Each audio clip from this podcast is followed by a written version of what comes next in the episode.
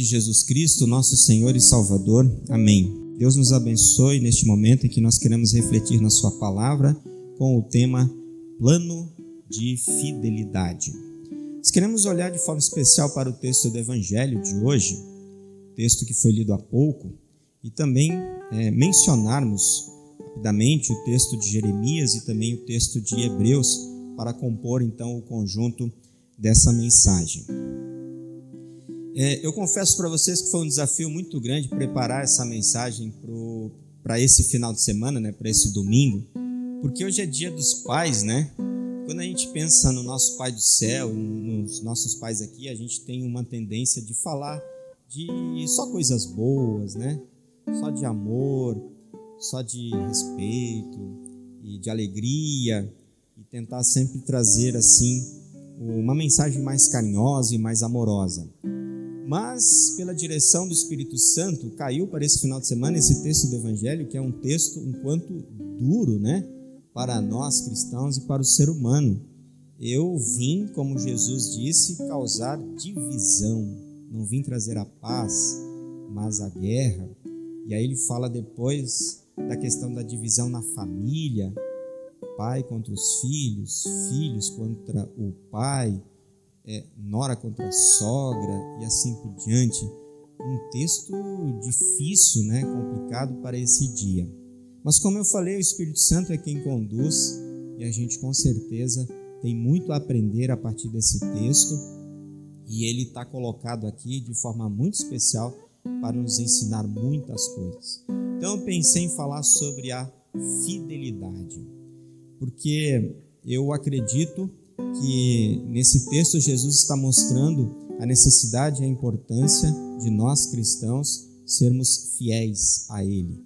Aconteça o que acontecer, o mais importante é sermos fiéis a Deus, porque Deus é fiel a nós. E quando isso acontece, quando nós temos essa certeza no coração, é, é, nós temos a certeza da vitória com Jesus, a vitória é, na vida eterna. E é isso que Jesus veio trazer para cada um de nós. E nessa certeza nós temos forças para enfrentarmos as situações da vida. E também temos totais condições de nos ajudarmos mutuamente, quando infelizmente essas coisas de guerra, de discussão, de briga, de discórdia, elas aparecem. Então vamos tentar entender o que Jesus ele coloca aqui para nós, né? Para a gente poder aliviar o nosso coração na certeza de que Deus é fiel e de que nós, com a ajuda do Espírito Santo, podemos ser fiéis a Ele também. É, na quinta e na sexta-feira, nós tivemos o Fórum de Ciências Bíblicas da Sociedade Bíblica, né, Pastor Paulo? Que falou sobre esse tema da paz, sobre vários aspectos, né? E olhando a questão da paz no Novo Testamento, a paz que Jesus veio trazer, por exemplo, com o seu nascimento, também uma leitura sobre o texto de Filemon e a paz que está ali presente, né, que Paulo então pede para aquele seu servo. Enfim, o fórum preocupado, né, com essa questão abordou essa temática de paz. E aí, pessoal, como é que está esse tema na vida de vocês aí? Na vida da sua família? Nos seus relacionamentos de amizade? Está tudo em paz? Tudo tranquilo? Está tudo joinha? Podemos dar sempre likes de amor ou de vez em quando existem situações complicadas. Para a gente pensar sobre isso, Jesus nos dá essa oportunidade hoje. Quando a gente fala de plano de fidelidade, a gente lembra que em alguns momentos da nossa vida a gente foi obrigado né, a ter um plano de fidelidade com alguma coisa. Seja uma operadora de telefone, ou uma operadora de TV, ou sei lá, um banco, a gente sempre era obrigado a ficar um ano, dois anos, e porque exigia-se de nós aquele plano de fidelidade. É, isso está um tanto em desuso nos dias de hoje, né? E aí a gente traz isso para a nossa vida com Deus e pensa: eu sou fiel a Deus? Sou fiel a Jesus? O que é ser fiel a Deus? O que é ser fiel a Jesus? É uma boa pergunta, ou são boas perguntas, né? Para a gente pensar. Quando a gente olha para a fidelidade de Deus, a gente vai ver que ele cumpre. Ele de fato é fiel. E isso tudo começou na criação, na criação de Deus. E ele então preparou tudo para que Adão e Eva pudessem ser fiéis o tempo inteiro, o tempo todo, né? do começo ao fim, de eternidade a eternidade. Esse era o plano. Mas vocês sabem que, infelizmente, a coisa desandou. O homem pecou e essa infidelidade causou pecado na história da humanidade. O ser humano foi infiel ao que Deus tinha proposto, mas Deus ele continuou fiel. E ele promete então a salvação por meio de Jesus, e isso se cumpre. Se cumpre na pessoa de Cristo. O Salvador veio ao mundo e aquele Messias prometido se torna concreto. Ele é, se humana e vem para dizer que Deus continua conosco que Deus está presente na vida de cada um de nós. E depois de Jesus, então, Jesus envia o Espírito Santo para continuar confirmando isso. Deus continua ao nosso lado. E nessa fidelidade de Deus, ele nos convida, sejam fiéis também. E ele nos dá todas as ferramentas para que a gente continue fiel a ele.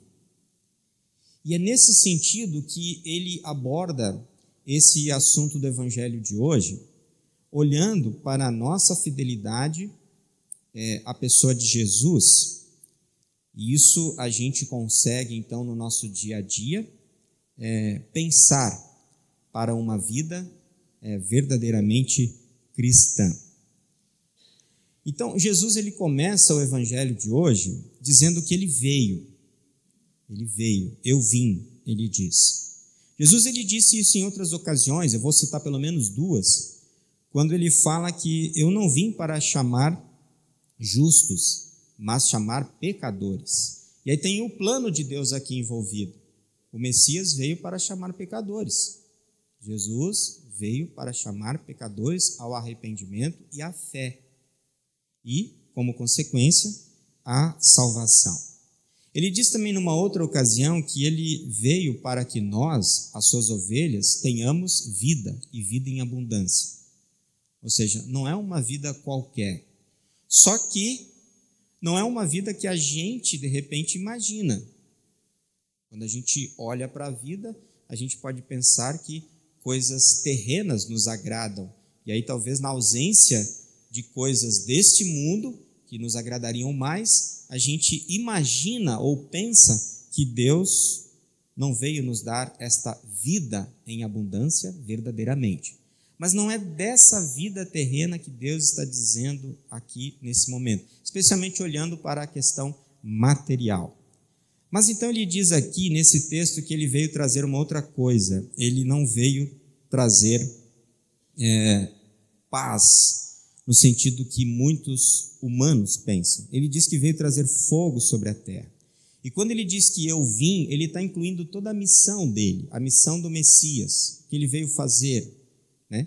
o que ele veio cumprir. É, e a gente sabe que a missão de Jesus é para nos resgatar. E ele diz que nesse fogo que ele veio trazer, que ele já gostaria que tivesse aceso o fogo. Né? Depois, no Evangelho, ele fala de um batismo, é, um batismo que ele deveria passar. E nós, quando ouvimos a palavra batismo, logo lembramos de água. Água do batismo que nós fomos batizados. E ele diz que estava angustiado para que essas coisas acontecessem logo. Ele estava se preparando, ele sabia o que ia acontecer, estava se preparando para o momento da sua morte. E a morte de Cristo, nós sabemos, ela traz a paz com Deus. Então, é essa paz que Jesus veio nos trazer. E é claro que a outra paz que nós almejamos, que nós queremos, que Jesus depois ele diz que em alguns momentos ela não haverá, ela também é possível. E nós vamos ver mais adiante é, um pouco sobre isso também. Quando Jesus ele fala de batismo, ele faz uma referência ao que ia acontecer com ele na cruz. Então eu vou ter que passar por aquilo. Aquilo está na minha história, está no plano de fidelidade de Deus.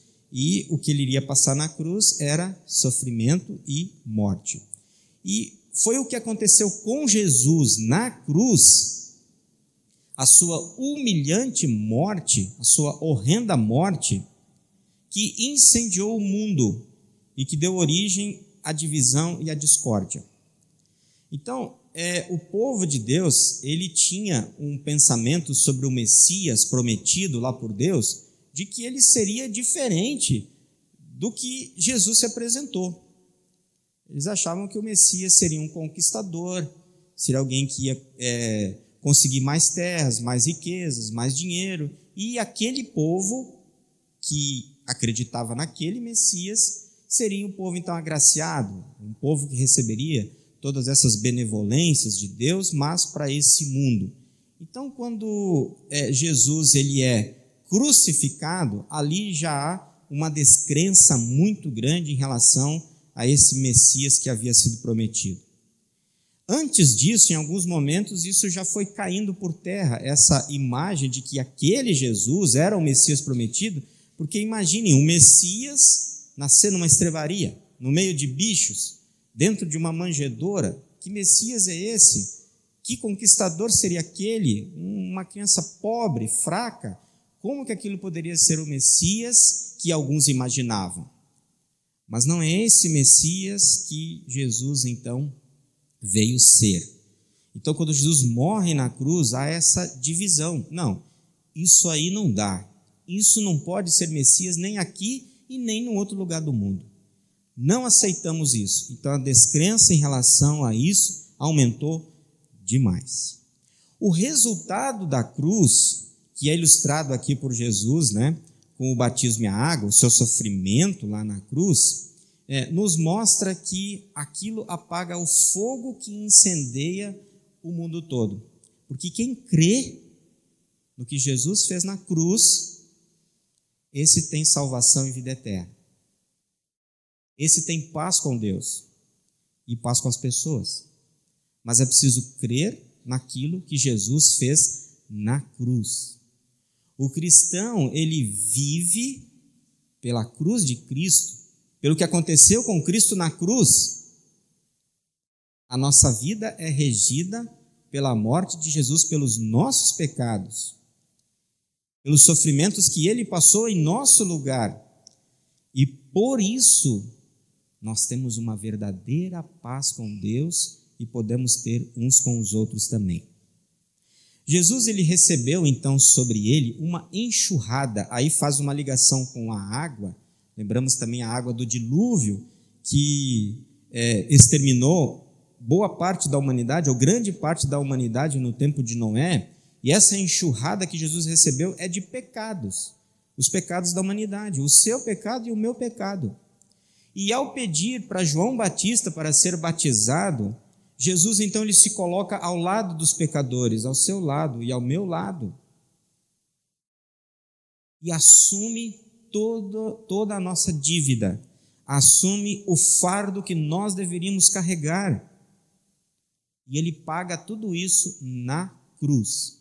Ele paga tudo isso para sempre na cruz. Não é conquistando terras, conquistando espaços, abrindo contas bancárias, mas é morrendo na cruz. Assim como a água foi derramada sobre ele no batismo, também os pecados da humanidade foram derramados sobre ele para que ele fosse o verdadeiro Messias. O sacrifício de Jesus na cruz, nós sabemos, ele não foi fácil, nem um pouco. Foi doloroso e amargo para Jesus. Se olharmos os evangelhos que contam essa história, a gente se emociona. E a gente percebe ali claramente o quanto custou os meus pecados para Cristo. Mas foi feito. E é aqui que está a nossa paz, gente. Jesus fez, pagou, não tem mais dívida, não tem mais conta. Pagou por você e por mim. Você agora está reconciliado com Deus por causa de Jesus.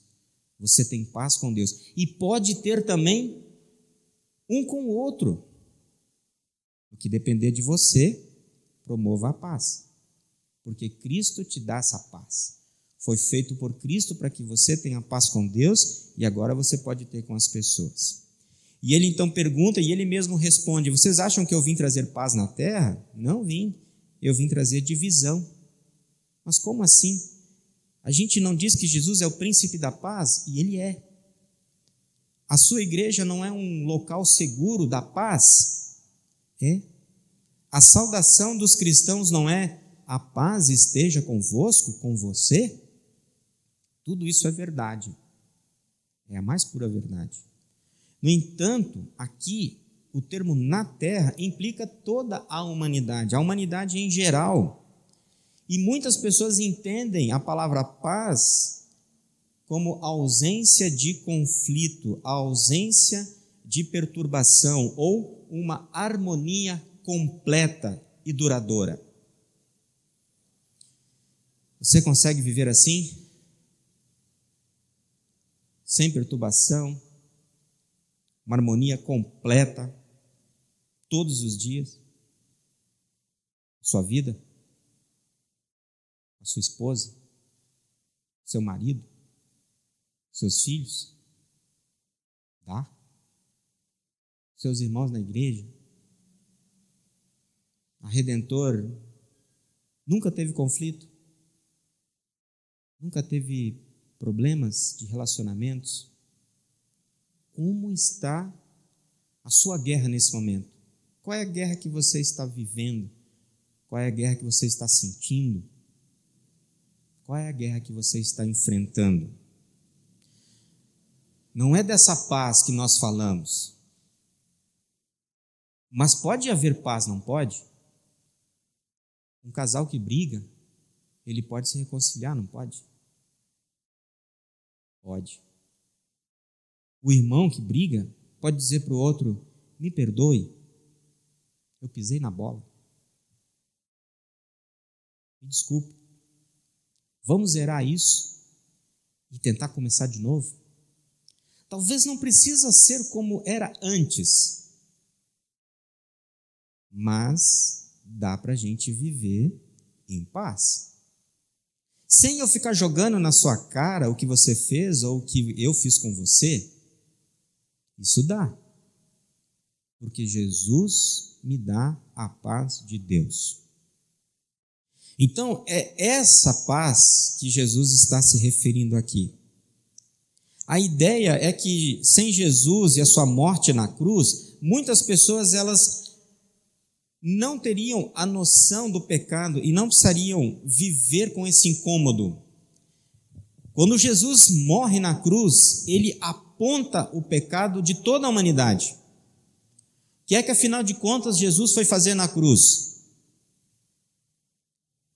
Ele foi condenado para ser o Cordeiro de Deus que tira o pecado do mundo. Ele veio para perdoar. Ele é o Messias perdoador, ele é o Messias salvador, ele é o Messias que veio trazer a paz por isso. Então, quando Jesus morre na cruz, os nossos pecados são apresentados. Olha, é por isso que Jesus está lá, ou esteve lá porque você pecou, porque você errou. E para muita gente isso é perturbador. Saber que tem pecados, saber que erra, saber que desobedece a Deus constantemente. E aí, quando nos é apresentado isso, acontece então esse incômodo geral. E aí, Jesus cria dois campos de divisão e de hostilidade entre as pessoas, entre os pensamentos das pessoas. Aqueles que negam os seus pecados e aqueles que confessam e buscam o perdão. Nós queremos estar no grupo daqueles que confessam seus pecados e buscam o perdão de Jesus pela cruz. Jesus, eu não eu não valho nada. Eu sou um pobre, coitado pecador. E eu confio no seu perdão. Me perdoe. Me dê uma nova chance, diariamente, constantemente. Isso a cruz de Jesus me apresenta. E quando você faz isso, quando nós fazemos isso, diz a Bíblia, nós temos uma paz com Deus. Porque você pode ter certeza que Ele te perdoa do jeito que você é, do jeito que você está, enfrentando a sua guerra ou sendo um guerreiro ou sendo aquele que promove a guerra, ele te perdoa e te dá uma nova chance. É melhor que alguns aceitem a cruz de Cristo como ela é apresentada do que a humanidade inteira se perder em seu pecado. Por isso, a mensagem da cruz, ela precisa aparecer constantemente na nossa vida, nos nossos relacionamentos, no nosso testemunho.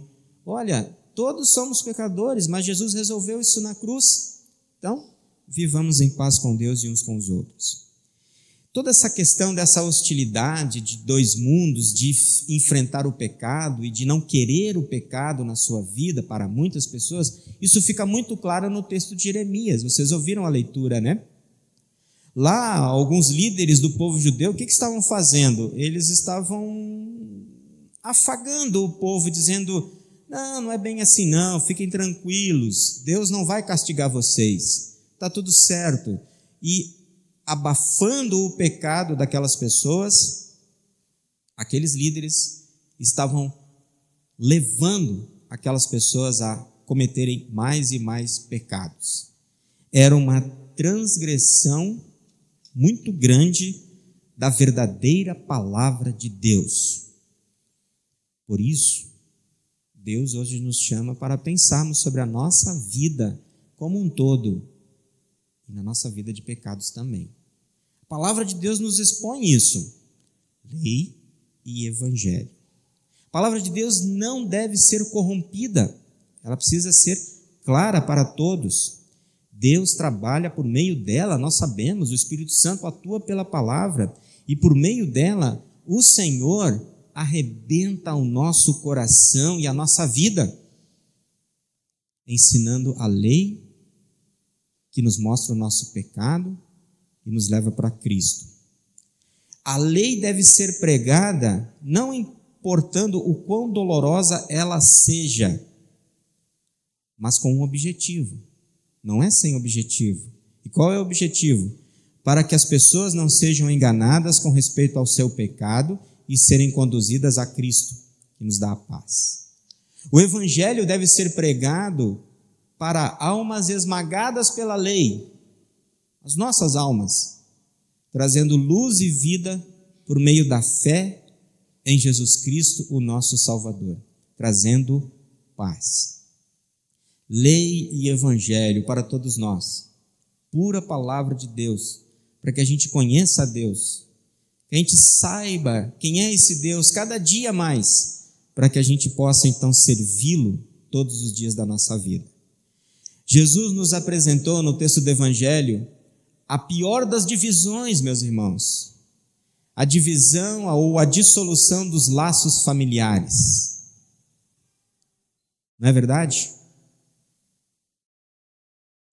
Numa mesma casa estarão cinco pessoas divididas. Jesus usa aqui o exemplo de uma família tradicional do seu tempo.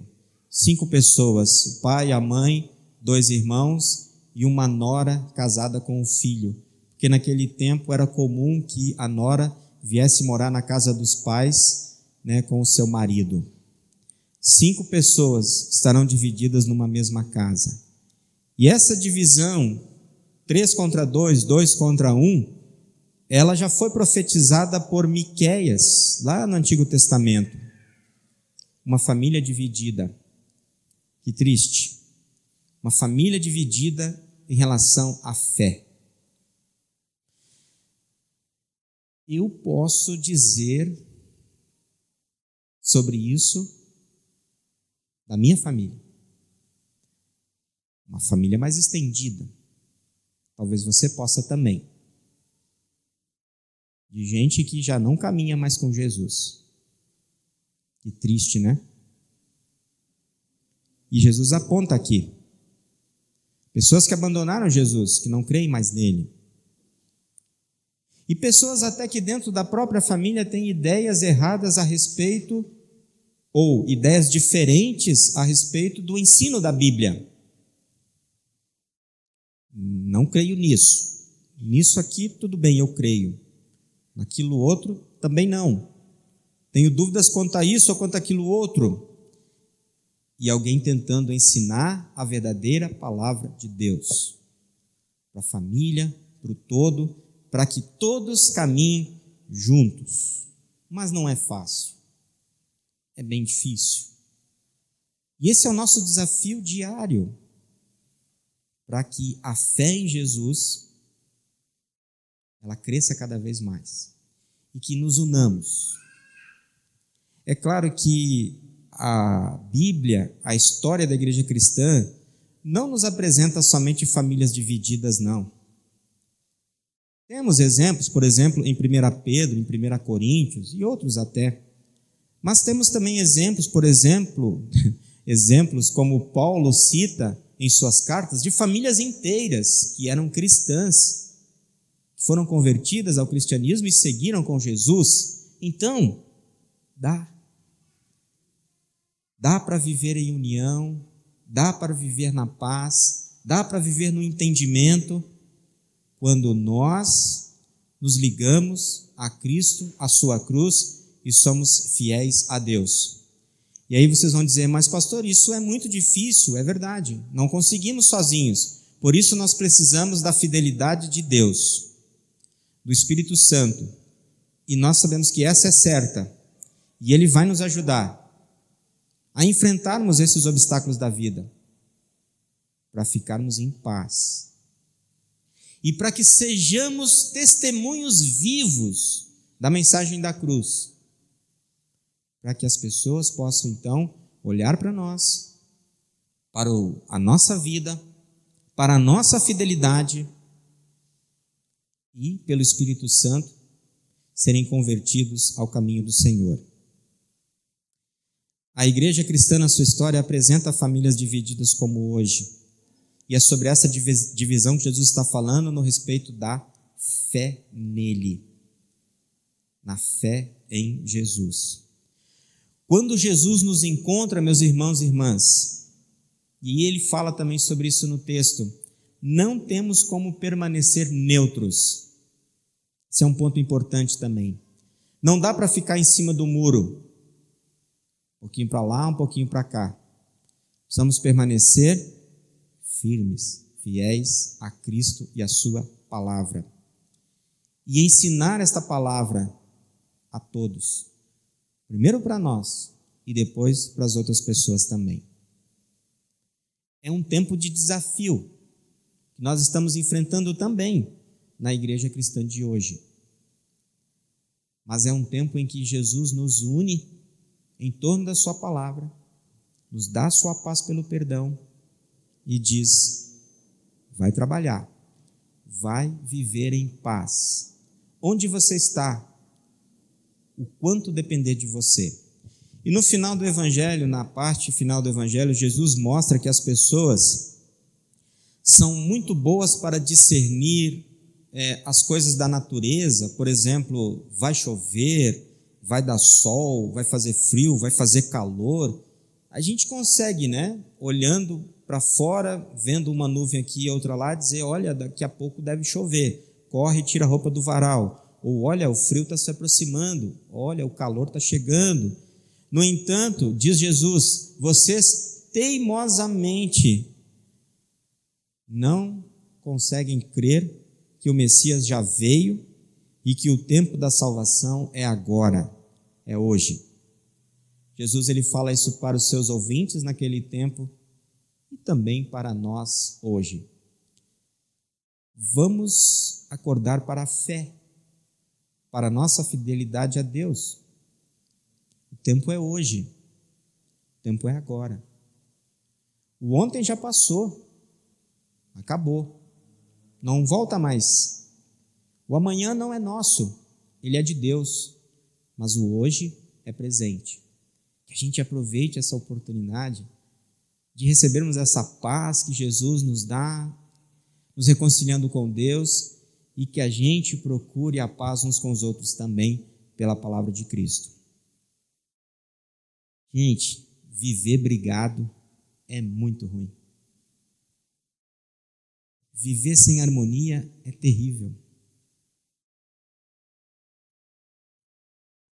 Viver em guerra é muito triste. Talvez você tenha um caso desse. Não espere para amanhã. Corra, faça a paz acontecer. Peça perdão se tiver que pedir. Dê o perdão quando lhe for solicitado. Viva a paz que Jesus te dá hoje. Te dará amanhã de novo. Na terça. Quanto você viver, a fidelidade de Deus te garante essa paz. Não deixe passar a oportunidade. Que amanhã a gente não sabe o que vai acontecer. E a paz é hoje. Se você tem um problema, se você tem algo a resolver, resolva hoje, agora. Esse é o momento. No que envolve a paz, também muito mais. O nascimento de Jesus, a sua obra, sua vida, morte e ressurreição, eles devem significar muito para nós. Não devemos rejeitar Jesus.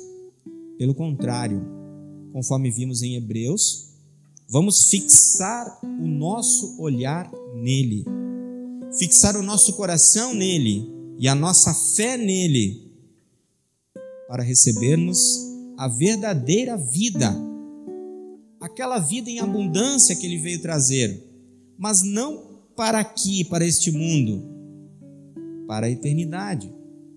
E vivamos esta paz que ele nos dá agora com Deus e uns com os outros. Que acontece hoje, que acontece todo dia e que não é só para a eternidade, mas que possamos viver esta paz de Jesus em cada instante, porque é muito bom poder conversar com você, poder te abraçar, poder bater um papo conversar sobre todos os assuntos que nos envolvem, inclusive futebol, em paz, sem briga, sem discórdia, mas de uma forma amena, cristã, de uma forma familiar e entre irmãos na fé. Porque tudo isso vem de Jesus, que morreu na cruz, o Messias prometido, que veio no plano de Deus para ser o nosso príncipe da paz, o nosso Senhor da paz. E que por meio de Jesus nós possamos sempre ter a certeza que Deus, ele é fiel e nos ajuda a sermos fiéis também a ele e uns aos outros na relação cristã que temos. Vivamos em fidelidade a ele todos os dias da nossa vida. E por isso, vivamos também em paz com Deus e uns com os outros. Amém.